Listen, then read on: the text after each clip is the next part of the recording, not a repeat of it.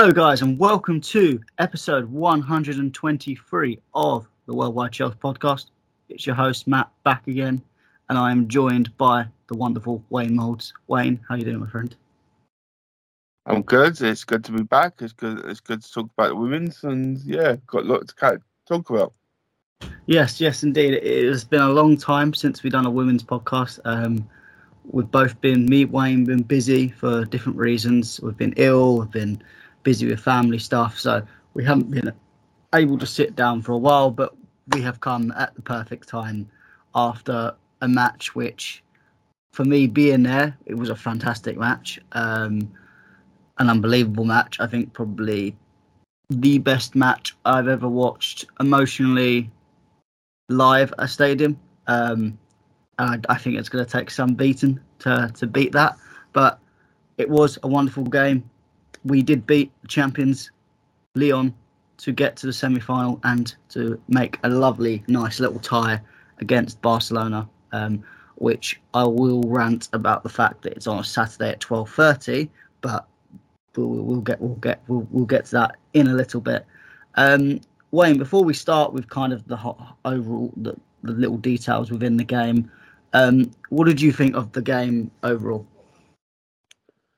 Well, unfortunately, when the game was was on, it got caught you on camera and my, it just broke.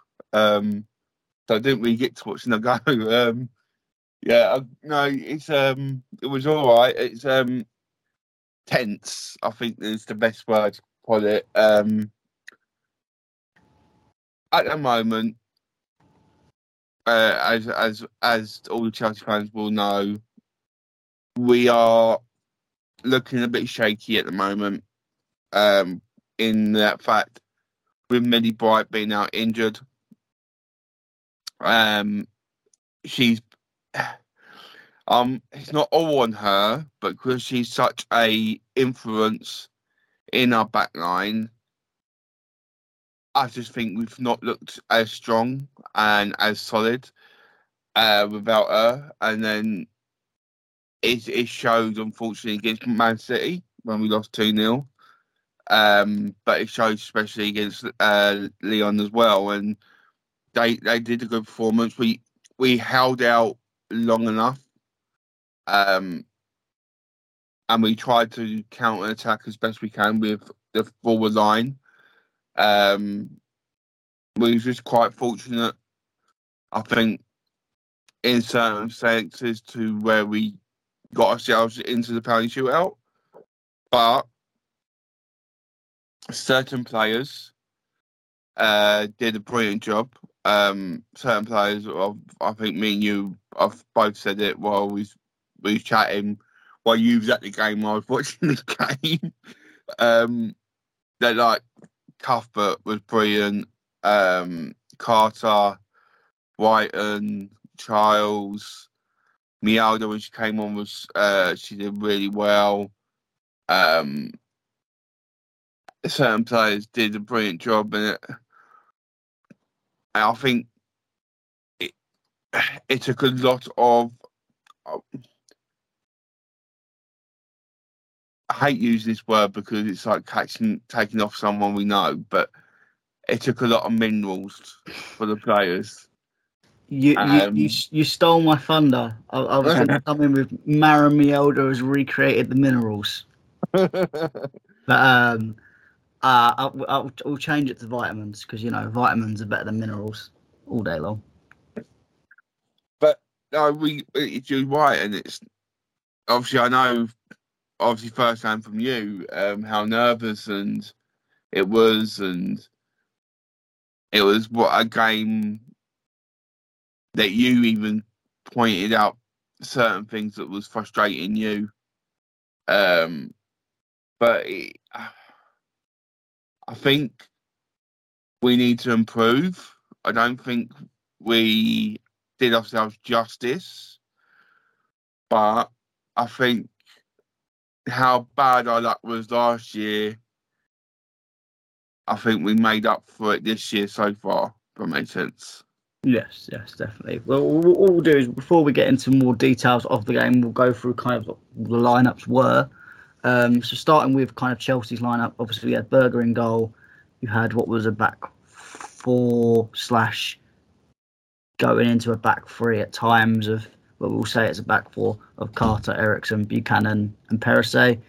Midfield of Leupolz, Cuthbert, Charles, with Kerr, Reiten, and James being the front three, although Charles was at times flying about in about 50, 50 different positions at times, um, which is just typical Niamh Charles. Um, in terms of the Lyon lineup, you obviously had Endler, you had Bacha, Renard, and Gilles at the back with Carpenter. You had Van Van der Donk, uh, Horan, and Egurrola. I'm just going to pronounce that really bad. And then you had Majri, Bruun, and Cascarino uh, um, in the forward line. So, what did you Wayne, when the first lineup come out, obviously the main topic point was obviously Millie Bright not being in the lineup, which I think in the hours leading up, I think we all expected. Um, but what did you think of the lineup when it was put out? Did you did you like the lineup? Was there anything you'd make changes wise? I no, I, I like the lineup. I think I think we had a conversation beforehand that I said as long as we're defensively stable and we've got enough players on there to do the job. I was happy. Um, you could easily took a forward player out and put Ingle in. Um, but no, I was really pleased with the with the lineup. I think it was ended up more of a four-four-two uh, formation with uh, James playing as a number uh, player behind Kerr. Mm-hmm. Um, but there was mul- multiple position uh, multiple ways they played, um, depending on the circumstances. But I, it was a nice, compact, solid performance uh, by all the players. I think.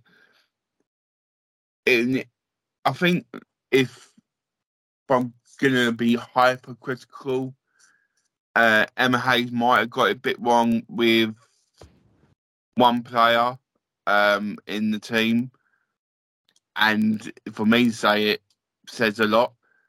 But I maybe not would have played James from the start, um, because we're quite. I think me and you've said this so many times now. We at moment we are very short as a striker perform as a without Kerr. We haven't really got many other strikers out on the bench or to our advantage because obviously Kirby and Harder being out injured. So it is a situation where we're fortunate, but if Kerr got injured, I think we would have been under the cosh a bit. Yeah, I think that's just a general problem with the kind of side at the moment of a lack of striker. Um, I think I understand your point from it. I think we. I, I don't think when James was on the pitch, I don't think she was bad. Um, I think she was driving quite well, trying to bring Lyon players out of position when we were counter attacking or when we had the ball. Um, she had that good chance which um, Endler uh, tipped over the bar. That was a really good uh, chance she had when she come from the corner. Um, so I don't think James. I don't think it was her best ever game, but I, I don't think she's bad. But I understand your point. I think for me, the the one surprise was the fact that Ingle didn't start. Um, just because I thought, well, if you want to defensively shore it up, Ingle was that type of player to have screening in the defence. But I don't think it was necessarily a bad thing. In the, I, I don't think it necessarily made us play bad that Ingle was off, um, and she was good to bring on. Um, and obviously, we are go, within, within these ga- games, Emma Hayes has said that we're going to see a, a, different players in the squad and different people coming in and out. And obviously, Ingle was that person to drop out for this this game. Um, I, I, wasn't unhappy with the lineup. Obviously, I'd love Millie Bright to be there and fit and well, but obviously, it's not going to happen. Um, she's not ready. Um, she's still injured. I, we don't. We typical Chelsea women at the moment. We think the men's bad with injuries at the moment, but at least we can get an idea of when they're back. Um, we just get. I think the problem with the Chelsea women's is when a player is injured, we don't get no information at all. of when they're going to be back, um, and that is a bit frustrating um, at times. So potentially, we'd like to get at least a little bit more information, please. Um, but yeah, I mean the Lyon lineup. Obviously, they have injuries coming back as well, so I think we we still did catch them at a good time. Um, but yeah, I mean they're, they're the lineups for us. Um, starting with the kind of first half, obviously Lyon being the person team that needs to score a goal, had an early fight 10, 15 minutes where they had a couple of good chances, which, as good as they were, were probably more mistakes from our side. Um, could, um, but we weathered that storm. Um, and then the rest of that first half was just a few big chances missed by Chelsea, wasn't it, Wayne? I mean, we had, I've already mentioned the Lauren James shot, which was a good save at the end of the day, so I'm not going to blame her too much for that. But you had a couple of chances from Sam Kerr, particularly the one on one, which Endler also managed to save. Um, do you think we should have potentially got some of them chances put away and that potentially would have made the tie a lot more smoother? Um, you could you could argue that, um, but saying that, I think the keeper did she did have a good game, um, and unfortunately we did look very shaky in defence. Uh, we didn't look comfortable playing out from the back um, with Berger, Eriksson was making a few uh, mistakes what they normally haven't been doing these last few years, but they have done lately. Um, wish we should be more critical, uh, more um, what's that word? Um, clinical, but end of the day, it, as long as we was creating them opportunities, that it we knew it would end up going in one way or another. If that makes sense. Yeah, I think with Sam Kerr as well, we know it's typical Sam Kerr. She doesn't score easy chances. The easy chances, the one on ones, she will usually miss. Um, but you got a 25 yard chip over four or five players into the top corner. No, that's a bread and butter. She'll do that every day of the, uh, the bloody week. Um, but yeah, I think it's just it was a thing because I was happy with the first half. Obviously, there were mistakes, as you said, out from the back. I think obviously we know Berger is as good as she is as a goalkeeper. She's never had been the best player at her feet, and that's why you've got someone like Zećira um, on the bench who is much better with her feet um, in general. And you could tell at some points there was aspects, and Berger had the ball, and you just like, oh no, where's this going to go a little bit? Um, and for goal kicks, it was always everyone come straight to the left side because it felt that's the only place Berger could get a good, decent ball out. Um, and then there was shakiness. I think in in terms of the defence, I think it was more from Eriksson, but we'll kind of get onto that when we get to the goals. Um, but the first half, it was a bit of just I think jabbing from each side, a bit like a boxing match, um, a bit like the Anthony Joshua boxing match last night. A lot of jabs, not too much big punches in the early rounds, kind of finding each other out. Um, then came the second half. Again, the first part of the second half wasn't bad, but you could tell Chelsea was starting to retreat a little bit more. Um, do you think that's natural in the in the aspect of okay, we've only got 45 minutes, we just need to be a bit more defensive, or do you think that was a mistake from Chelsea in general to just start sitting back a little bit too much? I think it was nerves just got better of them um, because of the tie and because of the important importance of the tie. I think we did. Um, I mean, I knew they wasn't playing the best. I think they just went to let's hold, let's hold as long as possible, and then hopefully we we can get foot over the line. Um, but it just didn't work like that, unfortunately. Um, yeah, we did settle back, and unfortunately, I, I know you're gonna whip it into one of them, um, but I'm not putting it all on her. Um, for me, there was two players in that back line who had a real poor game, and it was a Berger for me and uh, Eriksson, even though Berger made up for it in the penalty shootout. Um, for me, then, but they was the two players that didn't look that looked the most shakiest. Um, one thing I will say I didn't like was um, Lyon's tackling. They, for me, they was a bit high. There wasn't what you can see by Leupolz injury that was unnecessary, and it was a few of them they was doing it to as well, and it was just to me it was just why why go into that sort of the women's game has never been a, that sort of game. It's been respectful towards both teams. They if they don't really get many bad tackles, and it was just for me a bit of a bad taste for Lyon. Yeah, I think it did suddenly get very spicy in the second half. Um, I don't know whether that was a tactic to come out and be a bit more spicy with Chelsea in the second half, try and make it that sort of game. Um, but it was a very big kind of twist from the first half because the first half was not like that at all. Um, and I think, yes, I will criticise Lyon for that, and there were some challenges that weren't very good at all. Um, I think the action on Leupolz was not very good. That, as you said, unnecessary, and obviously it looked worse than it was, obviously with the uh, um, injury that she got. But I think the worst out of the lot was probably the challenge on Buchanan, um, where Buchanan then went down, and that was after Perisset and Leupolz have already went off, and you just thought, no, who we got on? Who, who, there was no one at the there's no one on the pitch, uh, no one to bring on for Buchanan if she got injured, and it was one of them ones that she really didn't look comfortable. Um, and I, I, I, personally would have given that, a, but that in my eyes looked.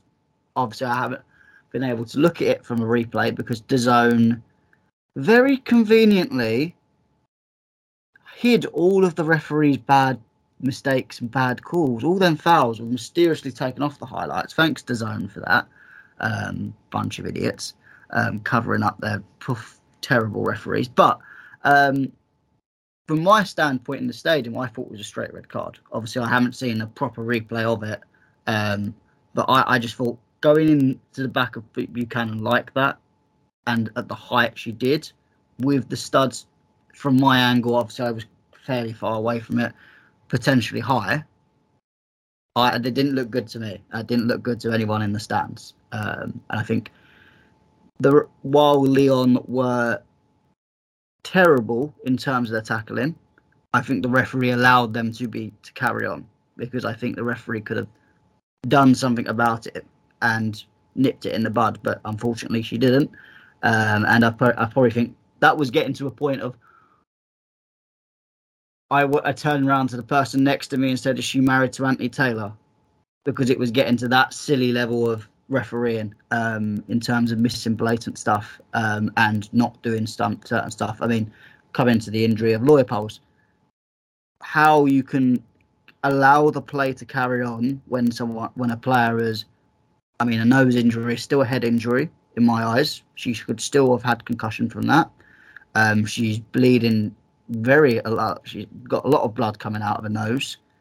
Um, yet every time a Lyon player went onto the floor, the referee was stopping it every time, every single time, um, and it was it was terrible. Um, what, obviously, Wayne, you saw it from a kind of different view in terms of on the TV. Sometimes it's better to watch it in that aspect of judging the referee in different angles and seeing what maybe more re- replays of it. What did you think of the overall refereeing performance? Am I being a bit hyperbolic, or am I on the right tracks? No, I think the game unfortunately, no, no offense to the referee saying she's she's not sitting and saying she's a bad referee or nothing like that. But I just think the occasion got to her and she just let a lot of stuff go. And if she was, unfortunately, in the second half when they started to flow the tackles, it just got over too much for her and she was making silly mistakes in day, I don't, I wouldn't ever sit and say she was as bad as uh, Anthony Taylor treated treated us, but she's um, of course she didn't have the best of games, and I thought, unfortunately, some of the injuries that came about it could have been avoided. Yes, I mean going on to the injuries, obviously we do have now, well, at least two injuries in Leupolz and Perisset. Um, Perisset, I think, I don't know whether you guys got this on the kind of um, replay screens. I don't know whether they focused on the game at this point, but Perisset had obviously had to walk around the whole pitch um, to get back to the dugout, and I did. We did notice that she had strapping in around her rib anyway, so I assume that's an ongoing problem that has just suffered with more. But obviously, Leupolz is it a broken nose with the amount of blood it was potentially? Um, hopefully, it's not anything more. Um, obviously, we don't get any information on that, unfortunately, because we never do. Um, but do you think them injuries kind of all happening within the period of a couple minutes just unsettled Chelsea, and then obviously the goal comes shortly after that? Do you think that kind of unsettled us and caused us to yeah. concede the goal a little bit? I think if you look at the because uh, the injuries came quite suddenly, um, with obviously Leupolz that come off, and then Perisset as well came off near enough, uh, not uh, long after. Um, and unfortunately, yeah, I think it did shake us up um, because you think, even though you might, they, uh, a lot of people might not realise that them two injuries were quite significant in how we was playing at the time. Um, as the right sided Charles and Perisset was doing a very good job on that right side where there wasn't creating many opportunities on that side. Um, it was more on the left hand side with Carter and Reiten that was creating the opportunities and so that was a big bit of a blow when that happened. And then you look at the Leupolz, I think was having a brilliant game before the injury. I think she was probably one of the better players because she was she was defense uh, passing and uh, defensive duties as well as uh, a willingness to run as well beyond Cuthbert and join him when needed in the forward line. She, I think she was having. It was good to see her back to getting back to what she was before the pregnancy, and it is. And I think it fortunately affected us um, mentally as well, uh, because we then thinking, like you said about Buchanan, that did happen in the extra time, but you look at they was all very cautious and like we don't want to make any silly movements or whatever to get an injury because they was worried that it could affect the, the team and the the outcome. And it affected it did affect uh the way we was playing. It, we because I think as soon as the injuries came in, then we became more defensively minded and and that affected our, our play, and they got on top of us. Yeah, definitely. I think it, it really unsettled us, which is it, it, it, it's a surprise and not a surprise at the same time because sometimes you you'd expect a stop-start game like that to kind of affect the attacking team's momentum in a way but I think it was more the injury side of it that just stunted us even more. Um, in the fact that we went suddenly, you know, I mean, Mjelde played well when she come on, but it is more of a defensive substitution to bring Mjelde on. Um, and then even again with Leupolz, again it's defensive substitutions, and I think we just while we were already retreating back enough as it was, I think it just made us retreat too much. Um, and then obviously the goal comes short, shortly after, and that really just hits at your confidence, any confidence you had left. Um, and really hit it down. I mean, going to the first goal, obviously, ball came down the left. Um, past Carter was put in um, and scored by Gilles, uh, beating Berger at a near post. I think she did get a hand onto it, but not strong enough. I mean, obviously, uh, we've kind of mentioned already the two people that were at fault were Berger Eriksson um, in terms of the defence. Would you say there's any particular one that was more at fault than the other? Um, I mean, I kind of looked at it straight away as more of a Berger fault just because for me, as someone that's t- coached goalkeepers before, you don't get beaten near post, especially when you do get a hand on it. Um, so I, I think that was where I'd put Berger down. But obviously now looking back at it, and my brother did mention as well when he was watching it that he thought the Eriksson defending was pretty terrible. And then w- looking back at the goal and the highlights, it was not very good from Eriksson. Would you so would you say there's a bit of both, or predominantly more blame on one than the other? It is a, a bit of both, but it, for me, I've I've said this to you when you said about uh, about Berger. I didn't. I actually didn't message you back because I "Don't speak too soon now." Um, of course, I, I, I hindsight's a wonderful thing. and I looked at it and I thought, yeah, it was more Eriksson for me at fault. Uh, she she didn't have. You said something, and I get it and understand why you said it, but for me, no, she's not checked out. But saying that, yeah, she had a real bad game. And like uh, my problem is, I don't think it's the first time we've seen this recently, either. No, I, I get that, but she, she, for me, she was, she should never have let that player get in front of her, um, and, as she did, and she was so late on it. And when we obviously, and so, and for me, she was Carter did pretty well, but was she got the player to go to the byline to make it more difficult for her to get the cross over. And Eriksson should have been more vigilant of the surroundings. and She wasn't. Yes, Berger should have done better and got a hand on it, but it's not all just on uh, Berger's. yeah, she should be doing better, but you've got to remember that she is she to. She's probably not seeing that ball um, clearly as anyone else because she's it's to be quick and it's like she's got bad quick reflections and unfortunately she didn't. And if you the, as well as the second goal as well when that of Eriksson's fault as well because what she was doing you could see she was tired but she should have done a lot better in a defensively mounted opportunity there and that for me, she was at fault for both goals more than it was any other player. Yeah, I mean, I was just about to come on to the second goal. I think, um,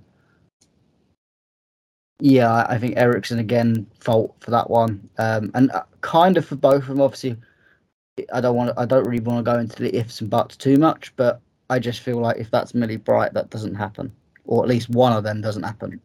Um, uh, it is what it is. Um, obviously, Millie Bright, we don't know when she's out for, so Eriksson will play. Um, again, uh, she probably should play today, I imagine. I don't, unless unless Emma wants to put Carter in the middle and put someone else at left back, but we haven't got many people to put at left back. That would be the issue, especially if Perisset is not fit. Um, so it is what it is. I think I have questions of what obviously it it, it sounds silly for me to question the club captain like that, but it's sometimes with a player checking out, it's not a they don't sometimes they don't do it in a mean way. It's just sometimes it's a natural just you drop a couple of percent and that is a big thing in professional football. Um, and it's sometimes it's not meant.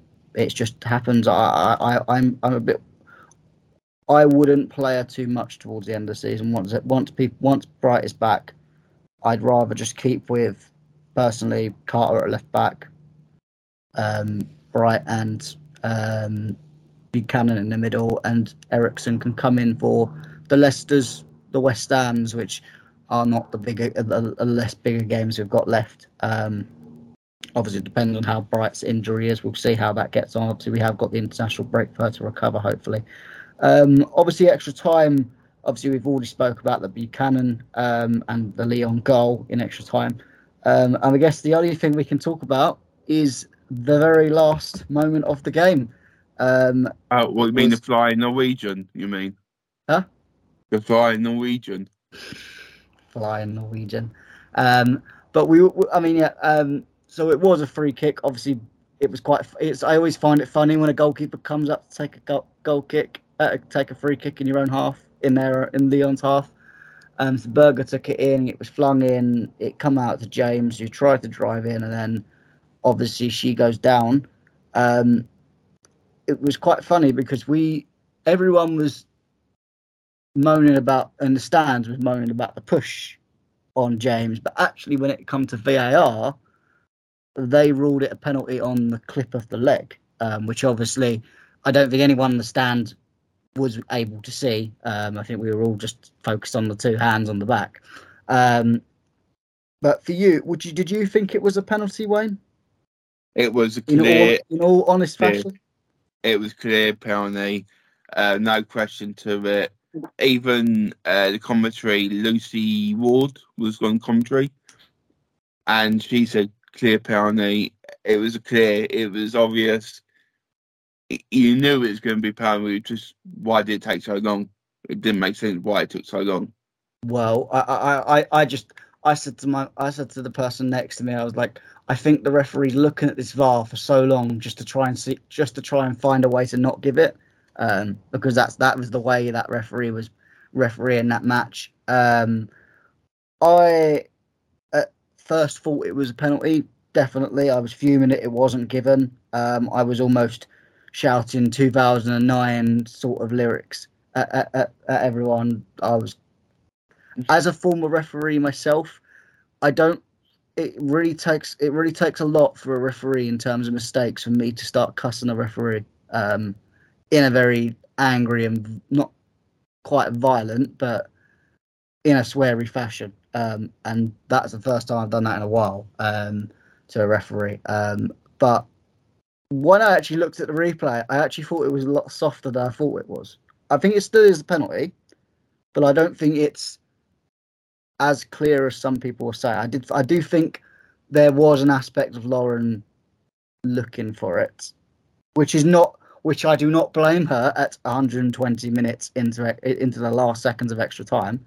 Um, but it is what it is. I, I, um, it was a penalty, um, but maybe it was probably a little bit softer than some people were saying. Um, looking at the replay, um, but obviously Maren uh, stepped up and all of us were just there. There was there was I'd say it's about forty percent of people were absolutely crapping themselves because obviously it's the last kick of the game.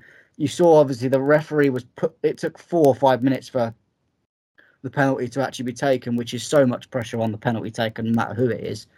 Um, and obviously the fact that she was pushing everyone back to say, well, this penalty's being taken, and if it's saved, I'm blowing it before you even get to a rebound. There's no rebounds, anything. It's just the penalty and that's it. So that was a lot of pressure. So 40% of the people around me were just shitting it. And the other 50, 60% were like, no, Maren's got this. We're going into the penalty shootout. And my God, the minerals, the vitamins, everything. She's got a balanced diet. Don't even need just the minerals. It's all everything. She has got everything to put that in the top corner like that, as classy as she did. Um, Wayne, what was your reaction when Maren scored that penalty? I actually weren't watching it. Uh, I was watching. I was because on my phone. I was literally in, in my pillow. Couldn't watch it, my phone. I was worried that it was not going to happen. I was just praying and hoping. I was, um, I was, but when I watched it, it was so cool. It was just like she just got out of an ice bath and thought, "Oh, here we go, just stroll and boom, goal, thank you." Uh, it was it was so e- it was so it just looked so easy for her. And as I said, with that situation of waiting, it must have been three four minutes in the end. Um, to wait for that long um, was just, and then to take that sort of penalty was phenomenal. And then when we get into the shootout, the fact that she then takes the first penalty after, which it's it's always a question of when you ha- when you then have to take a penalty, a second penalty in a game, are you going to do the same as what you did? Are you going to self doubt yourself? And that's where you get a lot of big penalty takers in the past end up missing penalties like that because they self doubt themselves. But then Cooley again, just just another wonderful penalty to start the shoot off really well. Um, I mean, we know Maren is a good penalty taker, but my God, hands down to her, uh, hats down to her for that. Obviously, Berger and Carter were the ones that ultimately saved it for us in terms of the winning penalties, and we'll get into that in a, in, in a minute. Um, but Maren has got absolutely got to be mentioned, and if we win this um, Champions League, she goes down as a hero, an absolute hero for Chelsea. Um, in that moment to really bring us through it um, and bring us into this semi-final against Barcelona, which is going to be a tough um, to do. But we'll, we'll, we'll speak about that in a bit. Obviously, in terms of the penalties missed, um, Renard, uh, the centre back for Lyon, missed hers, and from my angle, looking at her from obviously because we were able, we were blessed enough to just look at the penalty taker um, straight in the eyes, being behind the goal. I, I, I turned around to I said she's going to miss this. Um, someone next to me said she'll blaze it over the bar, which she didn't, but um, she missed it, and that that was where it started going wrong for Lyon, wasn't it? Um, poor penalty from her. Um, you have to vouch for that because I couldn't watch the penalty shootout. didn't watch any of it. I had to literally listen to it because I was getting, I was that nervous. So, have you watched it back? You not watched it back? No, I don't want to relive it. Fair enough. Well, we'll quickly go through it. Obviously, James, Lauren James missed it for Chelsea, and again, obviously, I don't know whether you've seen Lauren James the last penalty she missed, where it was just basically it. It was like a pass to the goalkeeper in the end. Um, was a bit harder than that this time, but not much. Um, do you think Lauren needs to either really look at a penalty technique again or stop pay- taking penalties? Because now it's two in a row that she's missed. I just don't. I don't know. I can't. Sorry, I just. I just don't know. Ah, oh, Wayne, I'm disappointed. Disappointed. I, I get. I get not watching it in the thing in in the moment, but you can watch it after. I just no, I, I, I like, I'm, I'm enjoyed the fact that we got through, and that's it. Well, I, I mean? So, I can't. So I, I, I nearly had to have a heart attack on my own. Um, disgraceful, Wayne, disgraceful. um, obviously, in ter- in terms of obviously the last penalty, Jess Carter scoring it, and then uh, Berger saving um, the penalty from Horan, um, which was the other penalty miss for Lyon. Um, in a season, I just want to kind of touch, put this into perspective. In a season which is which started so tough for both these girls, obviously they're both in a relationship together, and obviously Berger had her cancer come back again. Um, she spent time having treatment, and Carter was sitting there with her every step of the way, um, helping her out of her treatment to come back and in that fashion, in almost like a destiny, for her for Berger to be the person that saves the penalty and Carter to be the person that scores the winning penalty. Wayne, how beautiful moment is that? It was um it was a great moment for both of them. As Berger's, you can see the I saw the celebration afterwards. Berger, um, I admit that was a bit bizarre, but um, it was worth it. But the thing is, guys, I'm going to be let's be open here. Matt didn't realise there was a couple. I, I don't know a couple. I, I, I had to tell him that they was a couple. I, I, I knew. Uh, uh, let's get it right, Matt. I didn't know earlier on in the season, but I knew. I knew on that moment. Yeah, but you didn't know early on in the season when I told you. I mean, I, I, I don't get in. I, I don't get involved in their personal relationships. To be honest, I'm not. That's not not really a big interest of mine.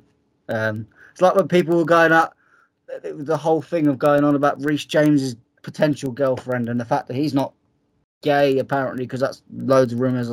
I don't get involved in that stuff. That it, what footballers do in their own times and who they want to be with in their own time. That, that's fine. I, I, care about what's on the pitch. But um, yeah. Anyway, it was it was it was a fantastic moment, um, and I, I think for you as well, being someone that really loves Jess Carter and against me, who's I've been critical and I would say I've been fair and in most times, but to her due, she's been great when she's come in this season. Um, obviously, she hasn't got a lot of game time, um, maybe less than she would like to, but I think she's she's done very well when she's come in. And this is another moment where you can say again, Carter has them vitamins in her, um, along with Berger, of course. Um, so that does lead us into the semi-finals. Um, obviously, the draw was already done uh, with the quarterfinals, so we will face Barcelona. You know, because it was it was bad enough having the winners of last year's Champions League. Then after we'd have to play the finalists of that, the other finalists in that Champions League. Um, Chelsea don't do things easy, do we, Wayne? No, but if you look at it, if we get through what would poss- is very possibility, we wouldn't have just beaten Real Madrid, PSG, Lyon, Barcelona, but then we face Arsenal or Bayern Munich in the final. Lyon, Ars- Wolfsburg. Wolfsburg, sorry, yeah. yeah. So it's literally Arsenal, who obviously are title contenders for the in the league, or Wolfsburg, who have been our biggest bogey team in the Champions League ever. And they knocked us out last year. And they knocked us out last year. It's not. This is really not easy for us, is it? Why couldn't we just have a Roma or something like that? Nice and easy. But um, it is what it is. Obviously, the finals do take place at the end of the month um, on Saturday, the twenty second of April which has now been confirmed to be 12.30, which I will get into that in a second because I'm not very happy with that. Um, and then the away leg is on the 29th, and I think the time has not been confirmed at the moment. I assume it will be confirmed early next week. I don't know. Um, but yeah, I mean, Wayne, I it, it's a bit unheard of to have a Champions League semi final a weekend, and especially at a early kickoff. What do you think about that? confused.com. I'm I'm annoyed because I'm I don't go to many sporting events, but obviously I, I, I, I like my rugby as long as, as as well as my football. So I am going to watch Harlequins, who only twice a year. So you have fifty other weeks week on Saturdays to put put put this game on. Um, they play in Twickenham Stadium, 80,000 people against one of the teams in the uh, Gallagher Premiership.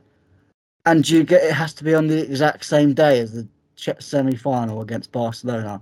And I thought, all right, the rugby's at three o'clock. So if say it was going to be a seven forty-five and eight o'clock kickoff, like a Champions League would, I'd be able to get from Twickenham to Fulham Broadway in time, even with the big crowds. I probably would just about get there on time to watch it. And then I'd be like, do you know what? I'd be absolutely out of my mind, pissed by the end of it. Um, but it would be a great day, no matter what the result of the Chelsea would be. Um, but to have it at twelve thirty, I have no chance to get into getting from Stamford, get, getting from Stamford Bridge to Twickenham in time. So I, I unfortunately, because I have already booked the tickets for Harlequins months ago, um, I will not be attending the semi final, which is a shame because I think unless Chelsea get to the FA Cup final and I get tickets, I won't be going to another women's game this season. I don't think, um, which is a shame. Um, now everyone in the in now everyone's listening. I want you to spam his uh, messaging and tell him how much of a letdown he is because rugby should never come above Chelsea women football. No, I, I No. I, tried to refund my ticket. I can't refund my ticket. And cost of living and that, you know, it is what it is. Um, screw UEFA for just picking rubbish times. Um, but one full thing before we do get into the Aston Villa game quickly, um, before we talk about the Lionesses as well. Um, they didn't announce it in the stadium, which I thought was kind of strange. But obviously, the attendance in the end was confirmed to be just over 15,000 at the bridge. And when I compare it look wise to the compared to the PSG game, there was a lot more.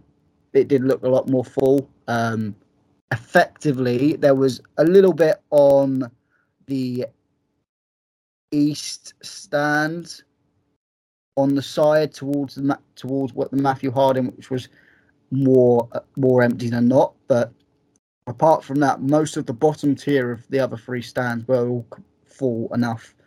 Um, not many seats around that were empty.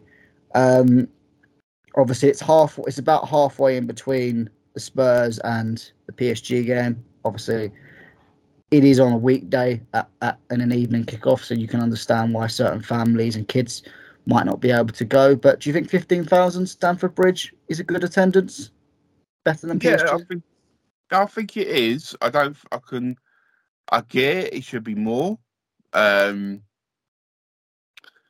but I think they need where this, you got to think of the travel and that for people to get to the stadium, to get home, night time, kids. It, yeah, I think it was a very good attendance. It could have been a lot better, but it could have been a lot worse. Yeah, I mean, I, I to to make it right. I mean, obviously, I do live in Essex, so it is the I do have to travel all the way through London, but I didn't get home till one o'clock in the morning. So if I can't, if I'm not, if, if I'm not hideously far away from Stamford Bridge, if I'm not getting back till one o'clock in the morning, then other people are getting back later. I can understand why certain families are not going, and obviously, we did see that. Spurs was 24,000 and 39,000 seats uh, tickets bizarrely sold. That's another discussion. But um, yeah, I mean, I still think there is some improvement that can be made. I think there wasn't as much. I think there needs to be a bit more advertisement. Um, what I do like is we do, it has been on the boards at Stamford Bridge um, during the games, but I think a bit more. I think Chelsea could still do a bit more social media wise to promote the game. They do promote it on obviously on the women's page, but if you look at the women's page followers compared to the men's page followers, if I'm just going to search it up now, it's it's uh, it's completely different. It's ridiculous. I mean, Chelsea women have eight eight hundred and thirteen thousand followers on the Twitter page, whereas the Chelsea men's, let's get this up, have 24.3 million. So I do think there needs to be a little bit more that way. But apart from that, I don't know how. What is there anything else Chelsea can do, advertising wise, to get people in? I mean, price wise, nine quid a ticket. You can't really get any cheaper than that, really. Um, fantastic price. Program's only two quid. Normally a lot more when you go to a men's game. So I think price wise is not a problem. But do you think there's anything else Chelsea can do to try and get more bums on seats? No, I, I except for advertisement, not really, because they're doing everything else they can. Uh, if it's just unfortunate for the to get to the. How can I explain it? It's it's just unfortunate. It's the travel. I think is the issue. It's not the stadium. It's not them. It's the travel, and it's nothing physically that Chelsea can do what's better than that. Yeah, I, I do think, but the only thing I, I look at and just look at and go, well, there's so you get so many match day fans that are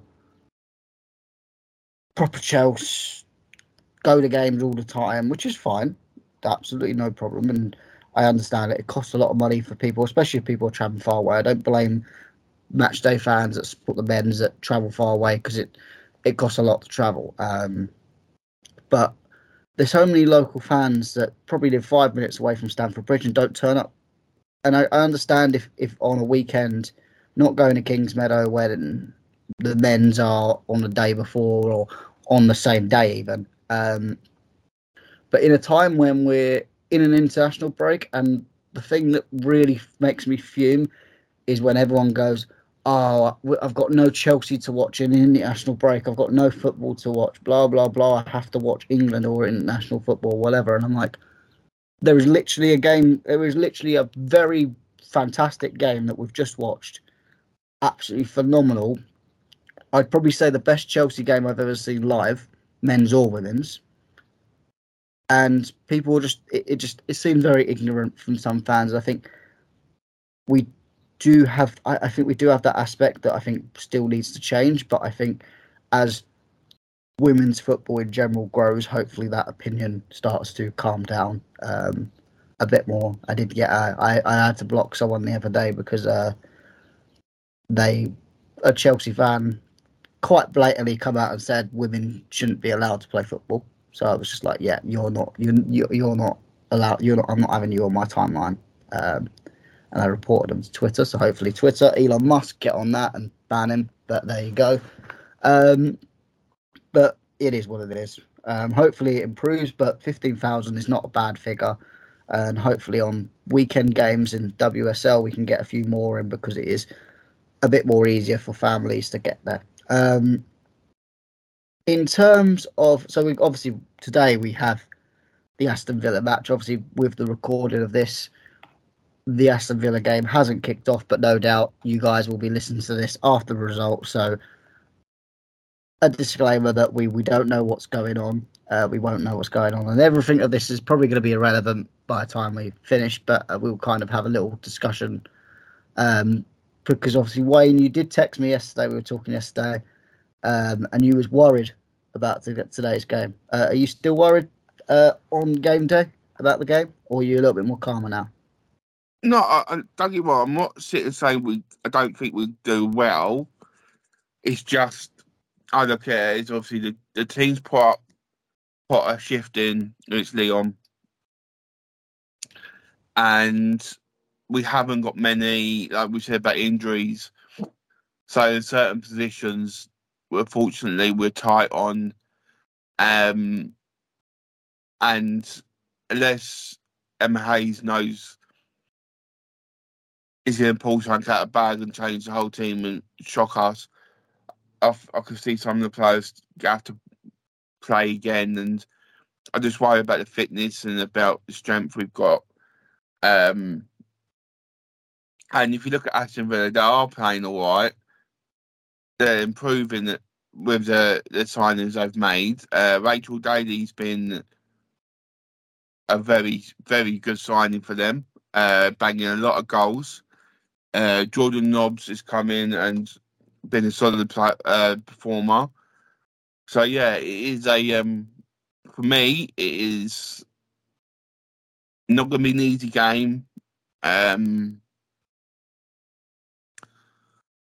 I, I and with the performances of lately, we haven't performed well. Yes, we get we did win against Lyon, but let's be honest, we didn't perform well. Um, so yeah, it's it's gonna it is a bit of a worry for me at the moment, and I won't lie. Um, I'm not going to say say we won't win, but we've got a very very uphill challenge in front of us. Yeah, I mean Aston Villa have been a very good team um, this year. Um, obviously, we all knew when Rachel Daly did come in, we thought, oh, that that is going to improve to an extent. But I am surprised of how well they've done. I mean, they're it. it must be a little bit boring for them because they are kind of in a league, in a way, in a league of their own. They're too far behind to create anything title or Champions League wise, um, but they're miles ahead of your Tottenhams, your Everton's, and West Ham's and all that. Um, so they are in a in, in a way in a league of their own, on potentially on the beach a little bit, apart from the FA Cup, which my hope is that's what they're focusing on, um, and they might use this game as a bit of a pre- pre- preparation for that. Um, but yeah, I mean, I can completely understand. Imagine the emotions are running high. It's almost, I know it's not the same because we haven't won anything, but it's almost like when you play a cup final, like when you play the League Cup final, and then you have a game like three or four days later, and you always have that almost hangover feeling. I am worried about that. With obviously the fact that we don't have the biggest of availability right now. Obviously, Pernille, we don't know whether she's going to be involved. We obviously um, Kirby's out, Perisset could be out, uh, Bright Bright's out. We could also have other players out. Um, Leupolz we don't know about. Um, Cuthbert's obviously still returning from injury. She was still had strapping on her leg um, in the match. So, and there is players that do need to be rested. Um, people who played 120 minutes, not all of them can play 120 minutes again. So it'll be interesting to see the lineup. But I think would you say the advice, big advice? I think if, if we were to give Emma advice, which obviously Emma doesn't need advice because she's the best anyway, um, maybe to just today trust some of them fringe players a little bit more. And I say fringe, it's probably a bit of offensive to say fringe players because Abdulina and all that have played very well when they've played, um, but in the in the football te- te- technical phrase, they are still fringe players. Um, but do you need? Do you think Emma should maybe trust on a few of them a bit more today? I think I'm even go to the point trust the youth, give the uh, some of the youth a more of an opportunity. I get. I'm not saying older players should be youth. Don't get me wrong, but certain would, players like we you said about Clay Clay Pot. Yeah, I, uh, I would. I, I, when I say when I think youth, I probably would say Claypole. I don't, I don't know whether I'd tr- maybe have other youth players on the bench to come on if we're winning. But I, I wouldn't want to start any. I, I, I'd, I'd maybe understand starting Claypole and giving Sam Kerr a rest. Um, but I don't think I'd start any of the young players um, personally. But um, I understand your point. Um, but we, I think we do need start, to. I'm saying, but give them more like give just a game given. Yeah, it's kind of like with Reading. Now we had we had Akpan come on, um, we had Claypole come on, and there was two others that I can't remember the names off the top of my head. Come on, I don't pay attention to the youth team anywhere near as much as I should. Uh, apologies for that, but yeah, I, I, get what you mean. I think on the on, off the bench, yeah, I definitely agree with you that maybe bring a couple of them on, um, give a few of the midfielder attacking players just a complete rest. Um, obviously, not all of them because you do need to have some firepower on if it if it does go wrong. Um, do you think we'll do you think we'll get the job done, Aston Villa? Like I said, it's good. I think it's going to be a very tight game, but I believe in Emma Hayes. I believe in the women more than I do the men. So I've got every chance that we do well. Yes. Well, fingers crossed. I mean, obviously, we the results today. Obviously, Arsenal within beating Manchester City 2-1 Big uh, result for um, the table. Obviously, now it reads Manchester United played 17 with 41 points. Arsenal played 16 with 38 points. Manchester City played 17 with 38 points. And then Chelsea played 15 with 37 points. Obviously, it's still in our hands. And if we win today, we go second, a point behind Manchester United with a game in hand, um, and that does mean Aston Villa don't have a chance of getting uh, into the top four. Um, but do you do you think do you think we'll be okay running into the end? Because I, I did, I am a bit worried, but then I looked at the fixtures for everyone, uh, and I think we've got obviously we've got Arsenal as on the second last day of the season, but that is our only big league game. Obviously, we know the cup games are big, but it's our only big league game left. We've got you you got you got your West Ham's, your Leicester's, your Readings, your Liverpool's. Uh, so then they, we shouldn't hopefully slip up against them.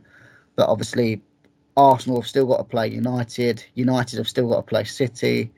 Um, so some of the big bigger teams around us that are already potentially behind us with the games in hand do have to play each other and are going to drop points. So do you think we do you think you're less worried in in that sense of we have got the easier running? Nothing's easy I know. the. we if you we've lost games where we should have won. So Well, I, Um, I, I'm just saying, I don't think we'll lose against Leicester.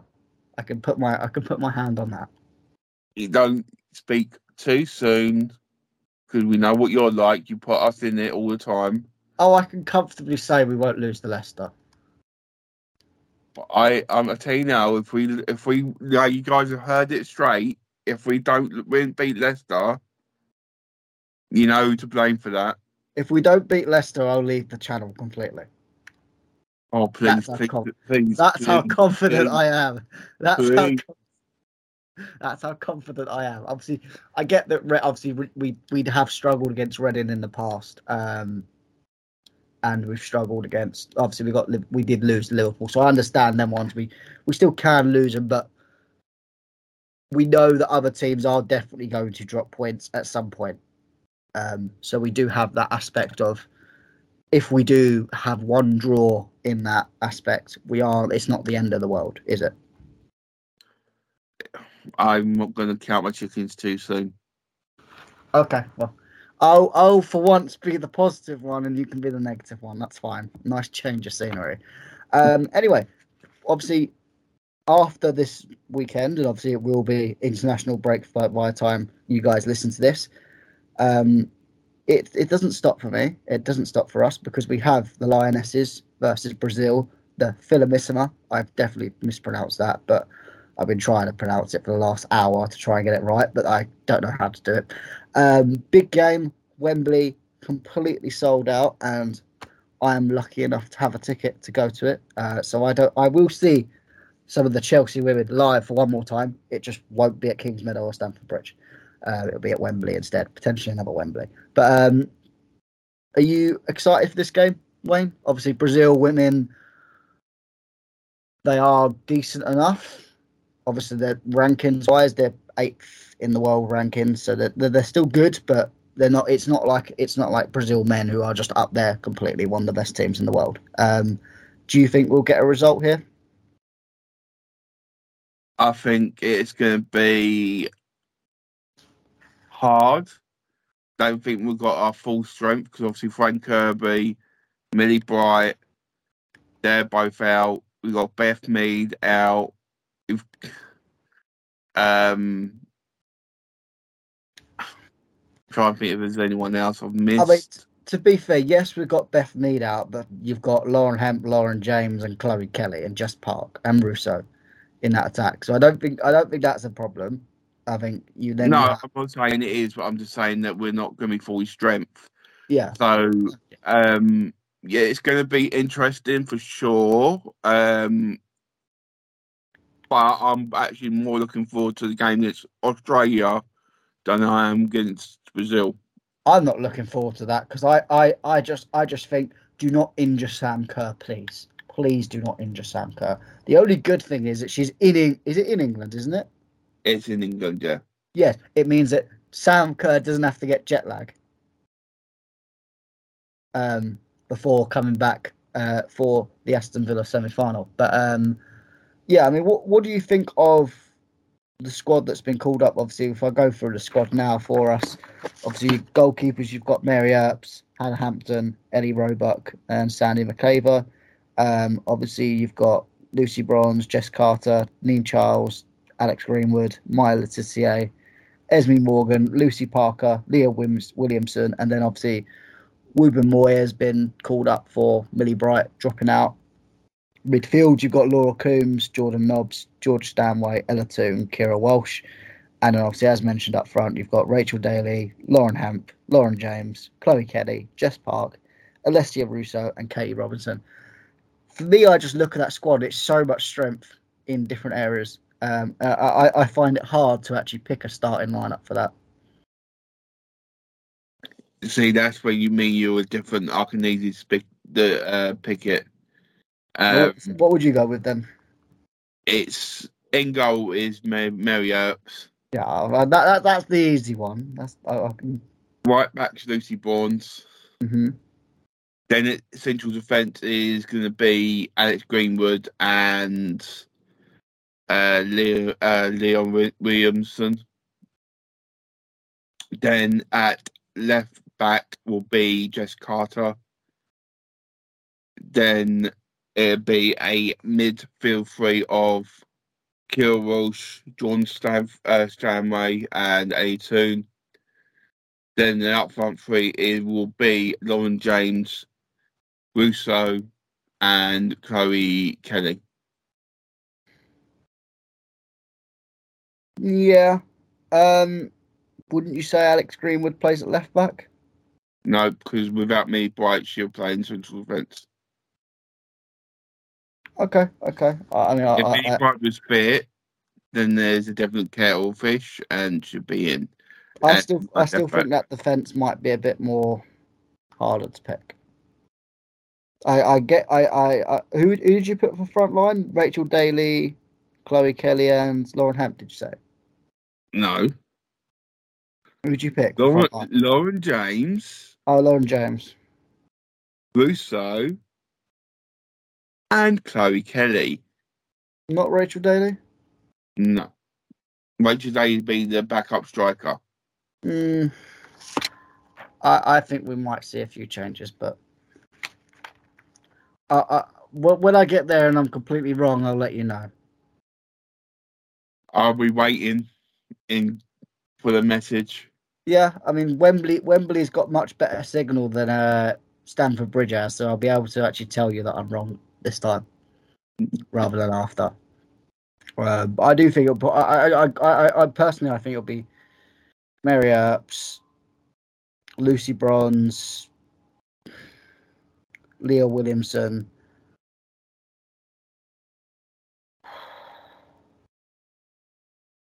Alex Greenwood left. I think it'd be Alex Greenwood left back, and I've got a funny.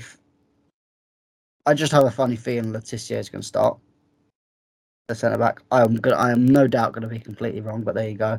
Uh, I agree with you in the midfield, and yeah, I mean, I can. I still think Rachel Daly might start, um, but I can understand your front three as well.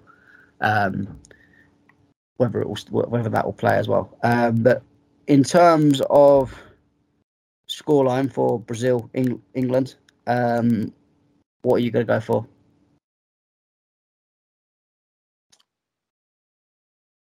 England win 2 0.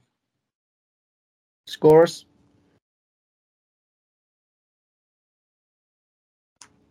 George Stanway,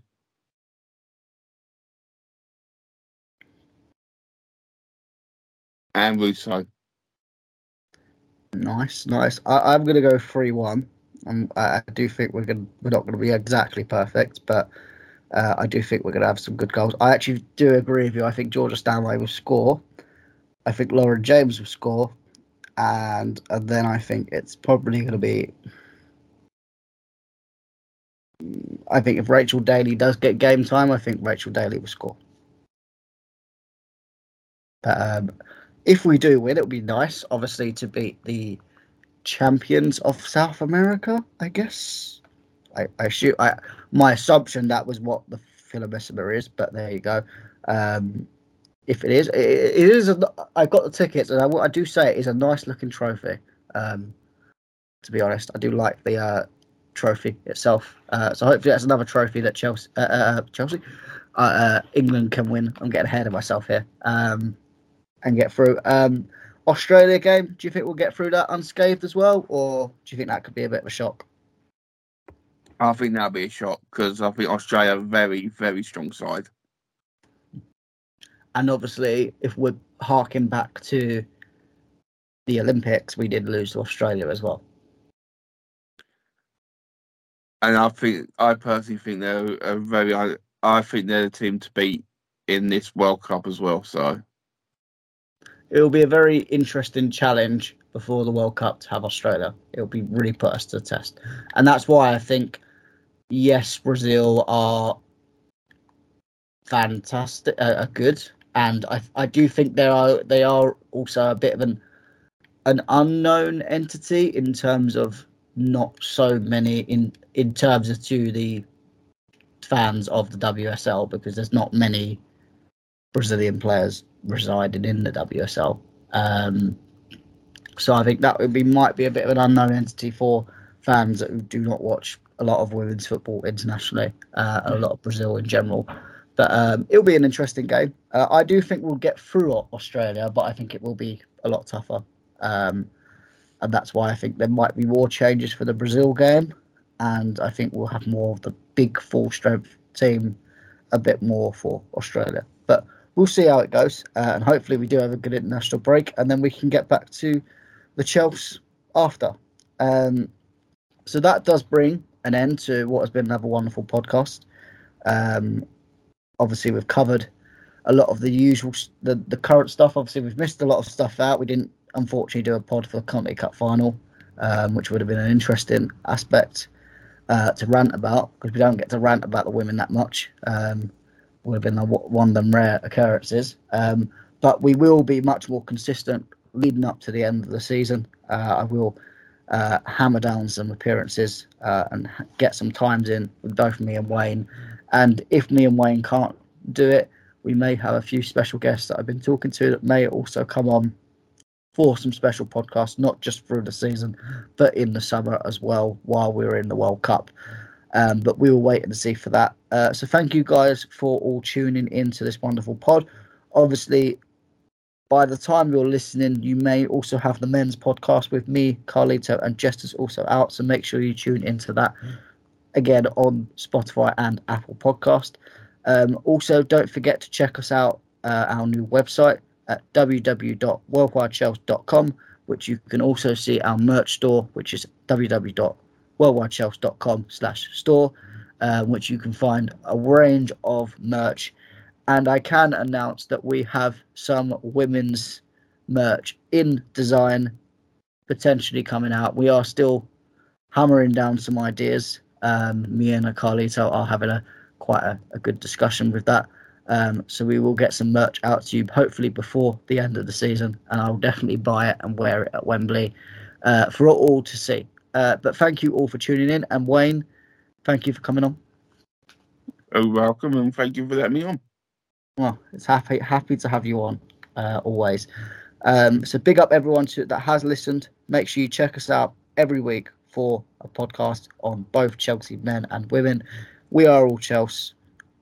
We're all gonna we're gonna win a lot of stuff. We're gonna win league, Champions League, the FA Cup, and then the men can just sit with their tenth place, uh, which is what it is what it is. But thank you for everyone for having our time, uh, and we'll see you next time on another episode.